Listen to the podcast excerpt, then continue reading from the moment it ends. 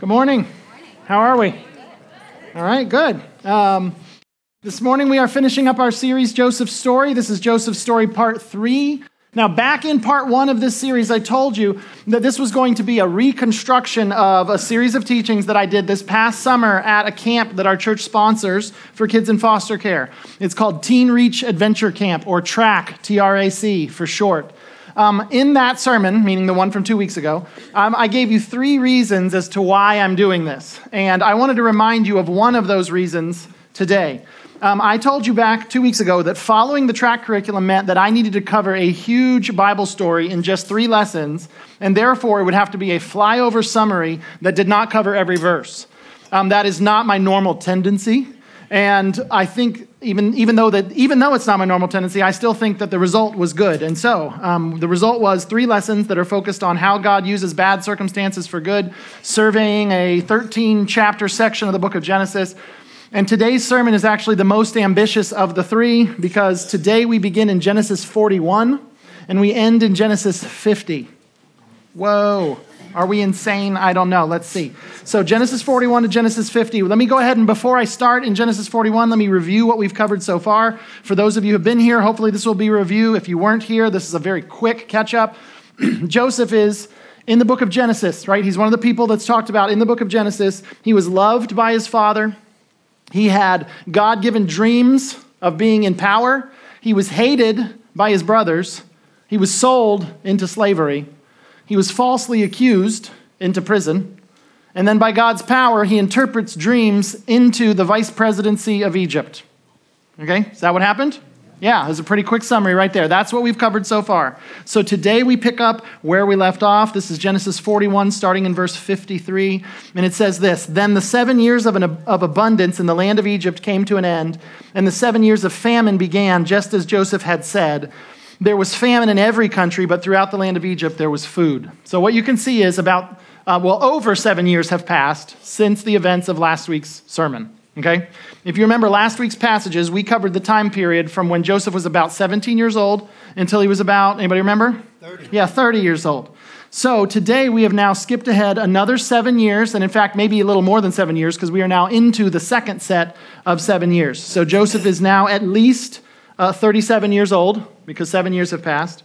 And based on a comment that Joseph makes in Genesis 45 6, he might be as old as 39 at this point, because at that, in that chapter, I'm not going to read it, but in that chapter, when he's talking to his brothers, he mentions that the seven years of abundance are done. They've now moved into the years of famine. They're two years into the years of famine and have five more to go. So he's probably about 39 years old at this point. Okay, Genesis chapter 42, verse 1 says this when Jacob learned that there was grain in Egypt, he said to his sons, Why do you keep looking at each other? Listen, he went on, I have heard that there is grain in Egypt. Go down there and buy some for us so that we will live and not die. Which living is the alternative to dying, so he's did a good job there. Okay, so who's Jacob? Okay, anybody remember from the previous sermons? Who's Jacob?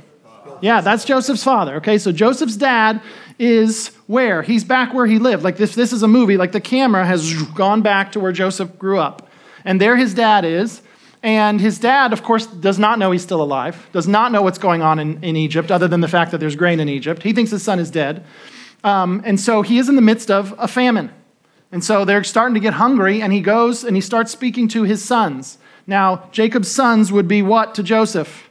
His brothers, very good. So everybody's paying attention. This is wonderful. So Jacob has sons. These would be Joseph's older brothers, the people who are the reason he's in Egypt. They sold him as a slave. They're the reason he, they are the reason he's in Egypt now. Joseph's dad hears that there is grain in Egypt when there's not grain anywhere else. Now here's the question. Why is there grain in Egypt but not anywhere else? Okay? Someone that was here last week, bless my heart. Joseph's dream. Yes, yes. So, so Joseph interpreted these dreams. He had inside information from God that there was going to be famine or there was going to be abundance followed by famine. And so Joseph said, We're going to save up to get through the years of famine. That's the reason why there's grain in Egypt and not anywhere else. So Jacob is affected by what Joseph is doing in Egypt, even though he doesn't know it, right? So he says, I've heard there's grain in Egypt. That's why there's grain in Egypt. So he says to his sons, Go get some. And they say, Okay. And they do. So skipping on to verse 6. Joseph was in charge of the country, meaning the country of Egypt. He sold grain to all its people. His brothers came and and bowed down before him with their faces to the ground. What is the significance of the bowing? Yeah, because that's what happened in his dreams. Joseph's dreams are now coming true. And he's sitting there and he sees his, his brothers bowing before him. Verse 7 When Joseph saw his brothers, he recognized them, but he treated them like strangers and spoke harshly to them. Where do you come from? he asked.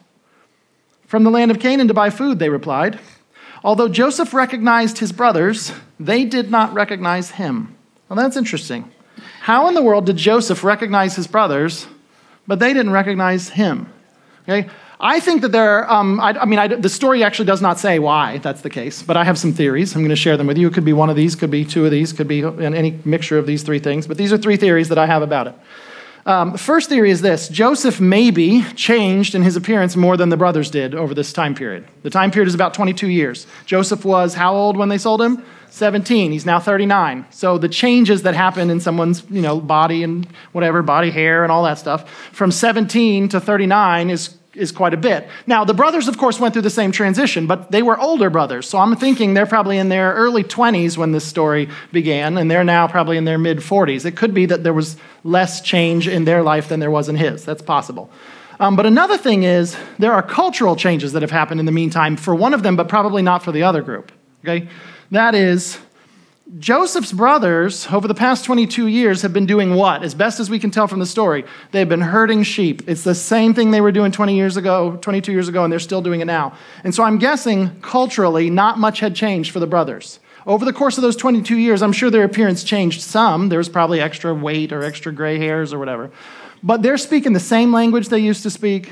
They got the same names they used to have. They're probably wearing the same clothes that they wore 22 years ago, if not the exact same clothes, like clothes that are like the clothes they wore 22 years ago, right? They're talking the same, their hairstyle's probably the same as it was. Like culture didn't move very fast back then if you stayed in the same one. I know in our culture it's a little different than that. Um, you know, we can look at pictures of like people in the 50s and then look at pictures of people in the 70s and we can you can almost tell like what decade it was by the people's hairstyles and their clothes and stuff that wasn't, there's no way that was true over 3,000 years ago. Culture moved so slow back then, right? There were no, there were no fashion magazines. There's no, there's no, there's no internet, there's no TV, there's no radio, there's nothing. There's no, they're not checking out sneakers on Instagram and trying to decide what they're going to wear this year as opposed to last year. These 10 brothers probably look almost the same as they did 22 years before. But that's probably not true of Joseph. Something remarkable has happened to him. He's moved to a whole other country. He's been living in a whole other culture. He speaks a different language now, probably has a different haircut now, has a different appearance now, has different clothes now, certainly has different clothes now. He's the ruler of a country, has fancy clothes on now, right? And, and has a different name. I, was, this is, I think this is the first time I noticed it, this read through. But the brothers show up, and I'm assuming they use their names. They showed up and said, Hi, I'm Judah. This is my brother Simeon. This is my brother Levi. We've come here for food, right? So if you're Joseph and you hear 10 brothers who have the names of your 10 brothers, it wouldn't be hard to figure out who they are. But he's not going by Joseph at this point of the story. I didn't read you all, I told you we couldn't read every single verse in this passage. But one of the passages that I skipped over last week, when, when Joseph joined Pharaoh's administration, they changed his name to an Egyptian name. It says that. Like Pharaoh gave him the name um, Zaphenath Paneah. So, this is what I'm thinking is happening. The brothers show up, and it's like, hey, this is my brother Simeon, this is my brother Levi, this is my brother Reuben, and we need food, right? And they don't say go to Joseph's house, right? They say go to Zaphnath house, right? And so then they show up, and there's this guy who's dressed nothing like their brother, who doesn't look anything like their brother last look. And so he recognizes them. One more thing I wanted to throw out there, and this is just a theory of mine. It seems to me that people are easier to recognize in groups than as individuals. Have you noticed that? Yeah, you know. Okay, so so maybe she doesn't want to explain it to you, but I'll explain to you. Um, when I sometimes I go to Walgreens and I'll see some lady and I'll be like, she kind of looks familiar to me. I can't tell if I know her or not. Does she go to my church? I'm not sure. And then her husband will walk up, or her kid will walk up, or her sister will walk up, and I'll be like, oh, that's so and so's sister. That's so and so's mom. That's so and so's, you know, wife. And so sometimes you can e- more easily remember people when they're with other people. And so in this case, it seems obvious to me there's 10 Jewish guys that show up at the same time. Right? Joseph only has to recognize one of them to recognize all of them. But the reverse is not true. He looks completely different to them. So they don't know. Now, I point all this out because their not recognizing of him, their non recognition of him, is a significant part of this story. So, verse 9 Joseph remembered his dreams about them. This has got to be so crazy. He's 39 years old. He's in charge of Egypt. He sees his brother, I guess he sees his brothers bowing down, and he goes, Oh my gosh, the stuff I dreamed about when I was 17 years old is coming true right now. He remembered his dreams about them, and he said to them, You are spies. You have come to see the weakness of the land. No, my lord. Your servants have come to buy food, they said. We are all sons of one man. We are honest. Your servants are not spies. No, he said to them, You have come to see the weakness of the land. But they replied, We, your servants, were twelve brothers, and the sons of one man in the land of Canaan. The youngest is now with our father, and one is no longer living. Now, this is interesting. I'm thinking Joseph probably realizes that the, the one that is no longer living is a reference to him, right? He's probably going like, Oh, so that's what you're telling people now, right? That I'm dead? right? One of them is no longer, I'm, I'm, thinking he must realize that that's a reference to him. And then the reference to the youngest one that's back home would be a reference to his younger brother Benjamin. Now, I've looked into this, and it's difficult to tell, so I, I'm, I don't know for sure. I can't tell if Benjamin was born before or after Joseph was sold into slavery. Okay? There's arguments on both sides. There's bunches of websites if you really want to go down like a two hour, maybe waste of your life, I'm not sure. Um, but anyway, so I, am just going to say I don't know for sure. Um, I think probably Benjamin was born before he was sold into slavery, but I can't tell for sure. So one of two things is happening here. Either when they say um, the youngest is now with our father, either he is going, What? I have a little brother? There was another son that was born after me. There's a little brother I haven't met. Or, or he's saying in his mind, Oh, they're talking about Benjamin, my little brother Benjamin, who I have not seen since he was a little kid. He must be a young adult now, but I haven't seen him since he was a little kid. I think it's probably that one, but I don't know for sure. So he accuses them of being spies. And, and, and, keep in mind, at this point, he's got all the power. I think if he really wanted to take revenge, he could have just killed them all right then. But he does not do that. But he also doesn't go like, hey, let's let bygones be bygones. He does something interesting first. And so he throws them in prison and because you're, you're spies, you go in prison. So they're in prison. Then he pulls them out of the prison and he goes, Okay, I got an idea. Maybe I can let you prove to me that you're not spies. Okay, so then this is what he does. So this is verse 19. He pulls them out of the prison after they've spent, I think, three nights there. And he says to them, If you are honest, let one of you be confined to the guardhouse, while the rest of you go and take grain to relieve the hunger of your households right? Looks like he is concerned about them surviving. He cares about them. Let them go relieve the hunger of your households. Bring your youngest brother to me so that your words can be confirmed. Then you won't die. And they consented to this, right? So he wants them to go and bring Benjamin, right? But so he says, Well, you're spies. And they're like, No, no, no, we're 12 brothers, blah, blah, blah. They tell the whole story. And he says, Well, why don't you just prove that the story is true? Go get the little brother, bring him here. Oh, well, we can't. No, go do it. I mean, or, you, or you could all go back to the. No, no, we don't want to go back to the prison. So, okay, well, then go. Go feed your families. you say you've got families you got to feed, go feed them. Go get that little brother, bring him here. But in order to guarantee that they would come back, he imprisoned one of the brothers. Okay, so what happens next, I'll just kind of summarize the next 17 verses. They go home to get their youngest brother Benjamin in order to prove that their story is true. Joseph chooses Simeon. I don't know why, but he chooses Simeon, and that's the one that he keeps in prison or imprisoned in the guardhouse. I don't know how good or bad he was treated, but he's imprisoned there. And the purpose of it was so that they would come back. I think he knew if he said, Hey, why don't you go get your little brother and come back here and prove to me you're not spies, that they would have said, Oh, sure, sure, we'll bring him next time. And they would have just gone home and he would have never saw them again. So he holds one of the brothers in there and sends all the rest back and says, Come back with Benjamin, and then you can get Simeon, and I'll know that you're not spies. So they do that. They go home and they start talking to their dad, and they say, Dad, we need to bring Benjamin next time. And he's like, What? No, I don't want Benjamin to go. Why, why, why do you need to bring Benjamin? Well, because, Sim- I mean, they, they probably, I don't know how they phrased it, but, but I mean, actually, I probably do. It probably says exactly what they said here. But I'm just going to put it in my own words. The gist is they go home and they have to say, hey, we got good news and bad news, Dad. The good news is we got grain, so we can survive. And the bad news is you notice one of us is missing, okay? Simeon's imprisoned in Egypt somewhere, and they, he, so they explain the whole story. They accuse us of being spies.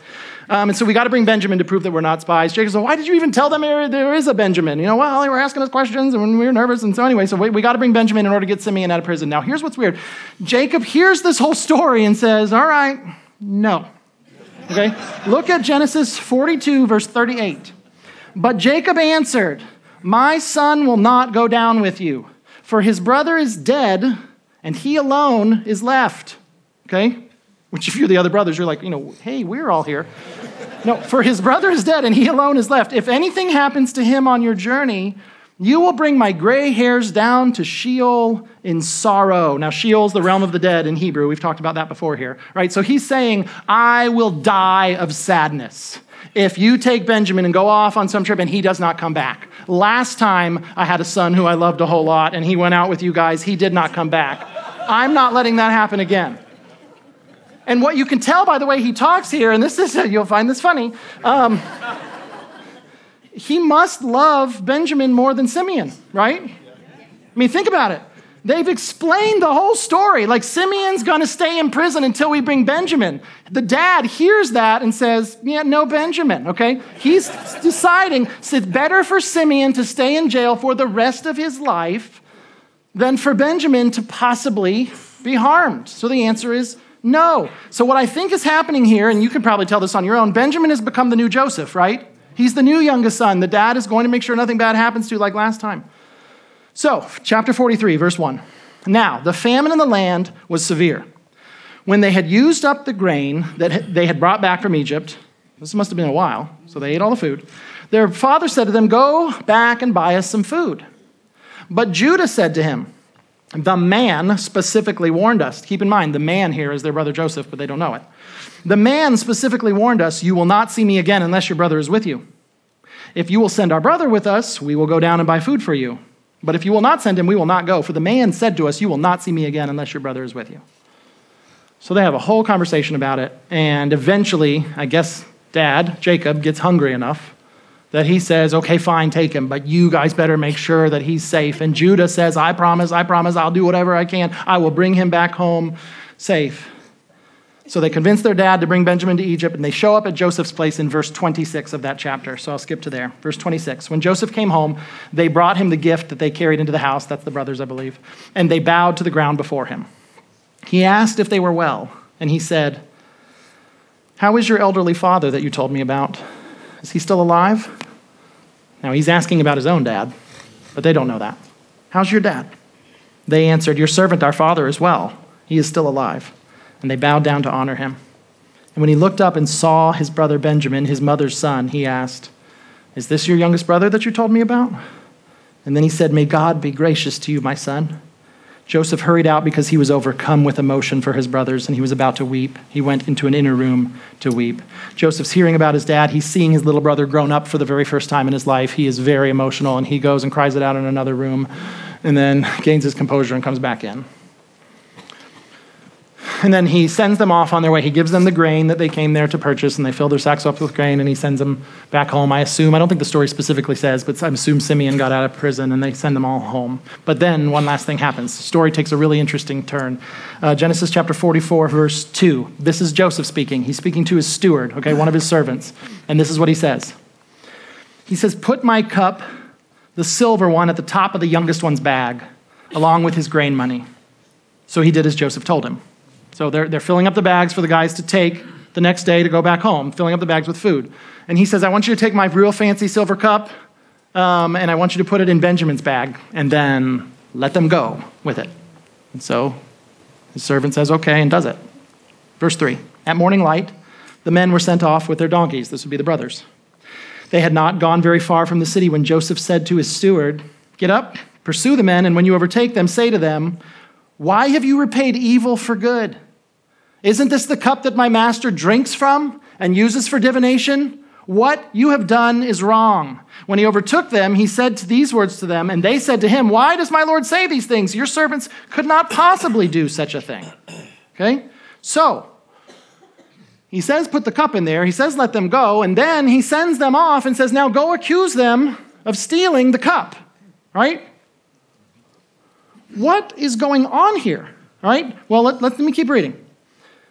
So they say to the guy who just accused him of stealing, verse 9, if any of us is found to have it, the silver cup, he must die.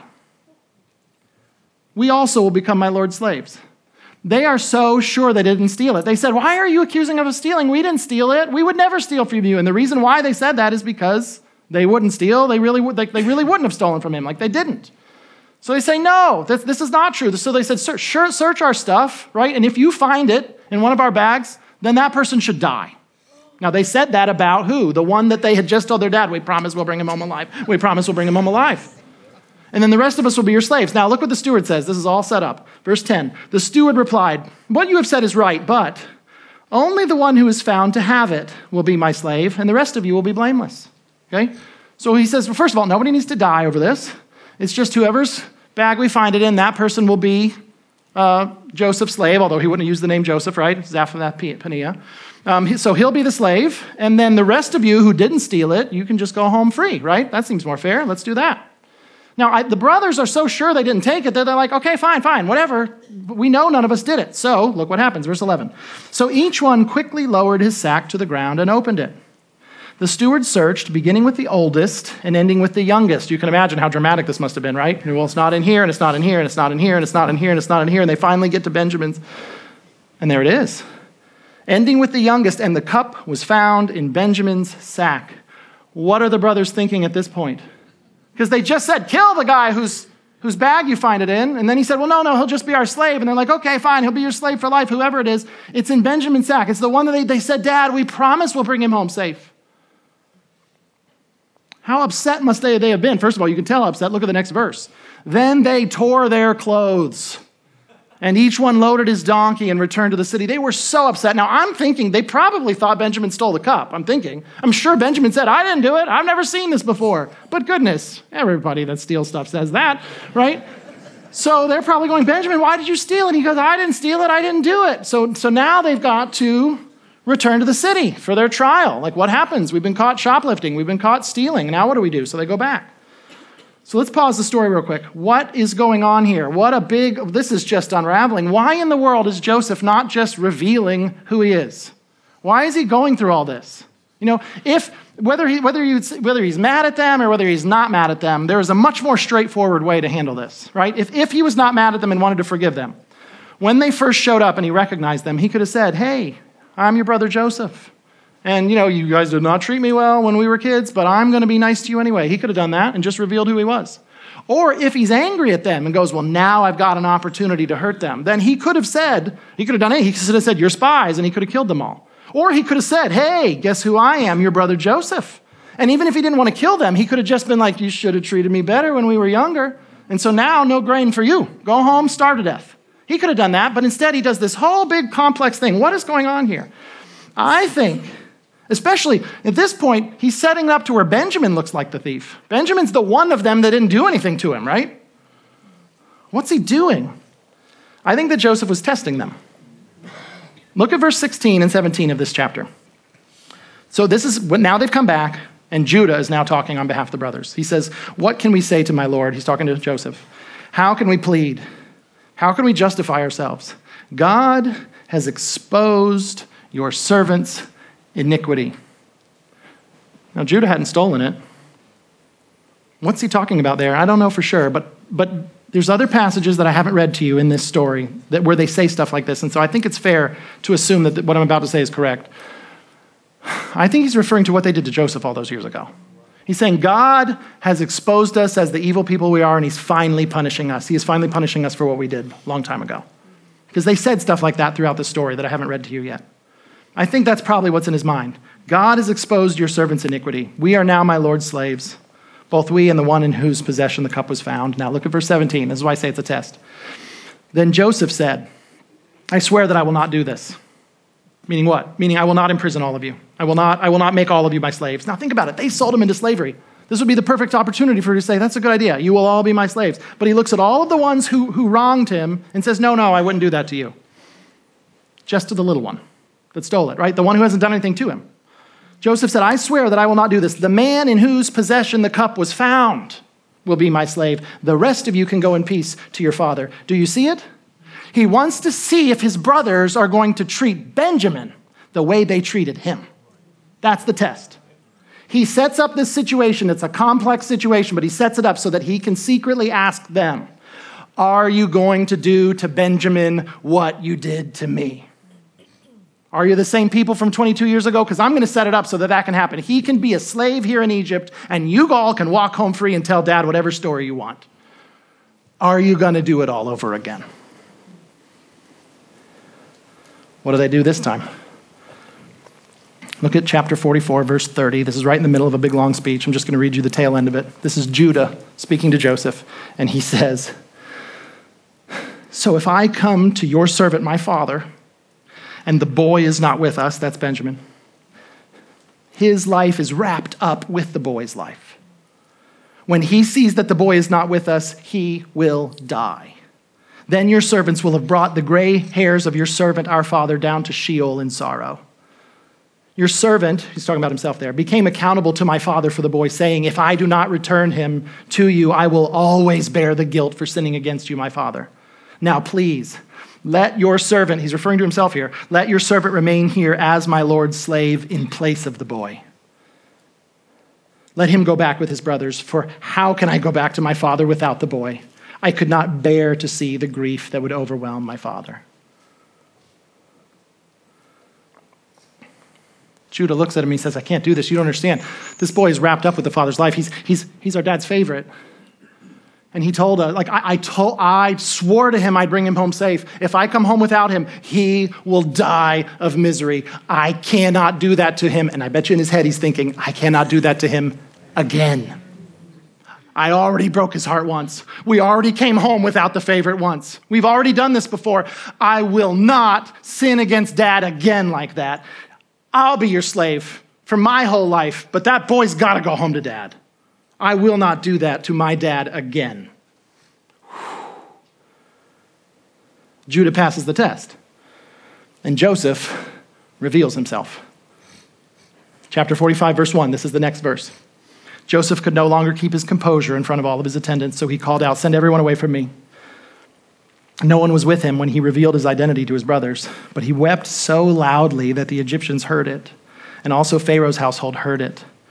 Joseph said to his brothers, I am Joseph. Is my father still living?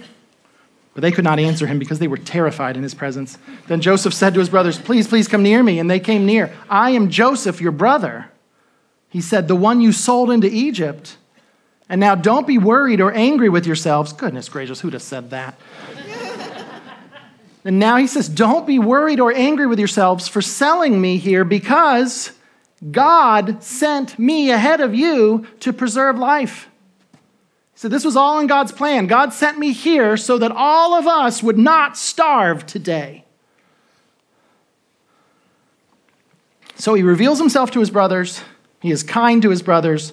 There's a lot that happens over the next several chapters. I'm going to just sort of summarize the next, I don't remember what it is, four or five chapters um, he basically says to them, go, go get dad, go get the whole family, come here. Like, you guys are out there almost starving to death. I'm a bigwig here with like plenty of everything. Go get the family and bring them all here and live here in my country with me.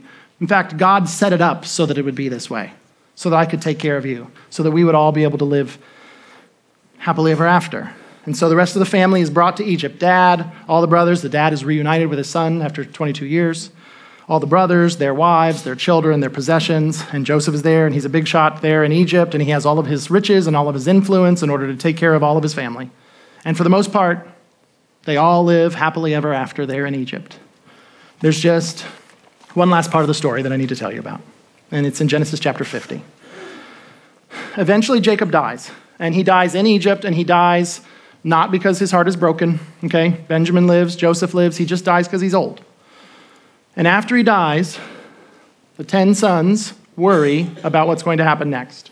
This is Genesis 50, verse 15. When Joseph's brothers saw that their father was dead, they said to one another, If Joseph is holding a grudge against us, he will certainly repay us for all the suffering we caused him. Now, this is interesting. At this point, Jacob died. They've mourned for him. I believe they all traveled back to their homeland and, and buried him and then came back to Egypt. And so I don't know exactly when this this quote happens. But at some point, after the dad died, the brothers get together and they say, All right, now I'm worried. And so apparently, what they thought, they must have been thinking, He has been nice to us. He has been too nice to us for too long, considering how we treated him. It must be that he's waiting for dad to die, and then comes the pain. Right? It's, of, co- of course, he's being nice to us. He's not going to slaughter all of us right in front of dad. But now that dad's gone, who knows what he has planned for us? So they're, they're worried. So, Verse 16. So they sent this message to Joseph. I guess it was a letter or a messenger. Before he died, your father gave a command. Say this to Joseph Please forgive your brothers' transgressions and their sin, the suffering they caused you. That sounds like a lie, doesn't it? Story doesn't say whether it's a lie or not, but I think it's a lie. Okay? They send a message that says, Hey, Joseph, we just want to let you know, Dad, like his dying wish, you weren't there, but when you weren't around, Dad said, Tell Joseph to forgive all of you, right? He said that and then he died. And we just wanted you to know that's what he said, okay? I don't know if he did or didn't. That's what they said he said.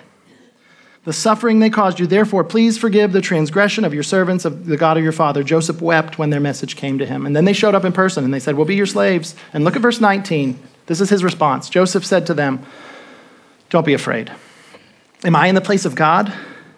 You planned evil against me. God planned it for good, to bring about the present result, the survival of many people. Therefore, don't be afraid. I will take care of you and your little ones. And he comforted them and spoke kindly to them. Wow. Joseph truly forgave his brothers. I don't know if it was hard for him to do it or easy, but he did. And he trusted that God was sovereign and that all of this was a part of his plan, and he did not get back at his brothers when he easily could have. And the forgiveness that Joseph showed here, I believe, first of all, I believe it was good for Joseph. And the reason I say that is just because I believe that's true of everybody. I believe it when we forgive people, when you forgive people, it is good for you. I believe this was good for Joseph, but it wasn't only good for Joseph. This affected the rest of history. You see, the, the choosing to forgive the brothers rather than let them starve to death, or rather than killing them, or rather than whatever, means that they lived their lives and had children, who had children, who had children, who had children, who had children, and those children were the nation of Israel.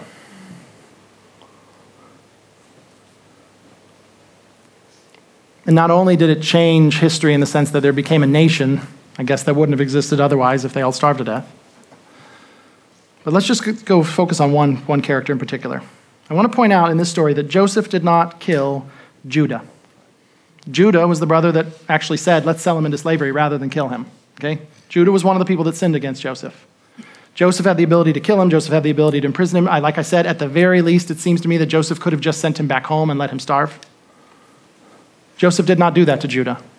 And Judah lived and had kids who had kids who had kids. Now, here's the thing guess who Judah's great, great, great, great, great, great, great, great, great, great grandson was? Anybody know? Jesus Christ. God took what happened to Joseph and if you stretch the timeline out long enough, God took what happened to Joseph and it led to the salvation of the world. What I'm saying is, maybe this is the surprise ending of the story of Joseph. What happened back then affects us to this day. Like maybe you've been here and this is your third week and you're thinking we're just learning a cool story from the stuff that happened 3,500 years ago, whenever it was. But this story affects us today. All of us in this room who have been saved by Jesus, we're affected by this story because from these people came Jesus, the Savior of our lives. So here's the question Can, can God take bad things and bring good out of them? Yeah, I mean, like, yeah, like it's ridiculous to even ask almost after you hear this whole story. Of course. The way Joseph says it in Genesis 50, verse 20, is You planned evil against me. God planned it for good to bring about the present result, the survival of many people. The way that it's said in the New Testament is this way we know that all things work together for the good of those who love God, those who are called according to his purpose. Do you remember this verse? We learned it two weeks ago. We learned it last week. We're learning it one more time. This is our theme verse. You see how this verse matches with what Joseph said when he said, You intended it for evil, God intended it for good. All things work together for the good of those who love God, those who are called according to his purpose. The God of this book is the same God who rules the earth right now. And so, for those of you who trust in and follow Jesus, God can and will take bad things in your life, stuff that you're looking at and going, no good can come from this.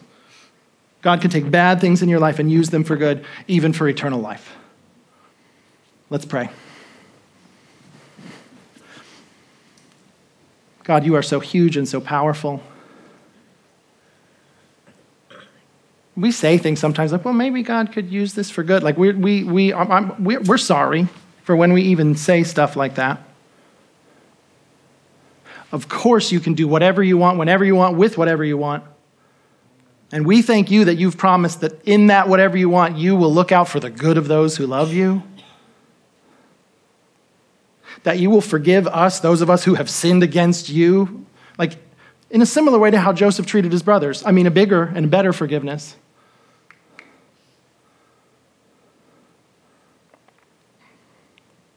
But in a similar way, you will forgive us when we have hurt you. And you will bring good into our lives. And for some of us, it might be in, in our eternal life, more so than seeing it here. But we trust you and we love you and we thank you that you can plan out so that good, bad things happen and good results. We thank you that you cause all things to work together for the good of those who love you. And I pray that you would help us as a church, that we would trust in you, Jesus.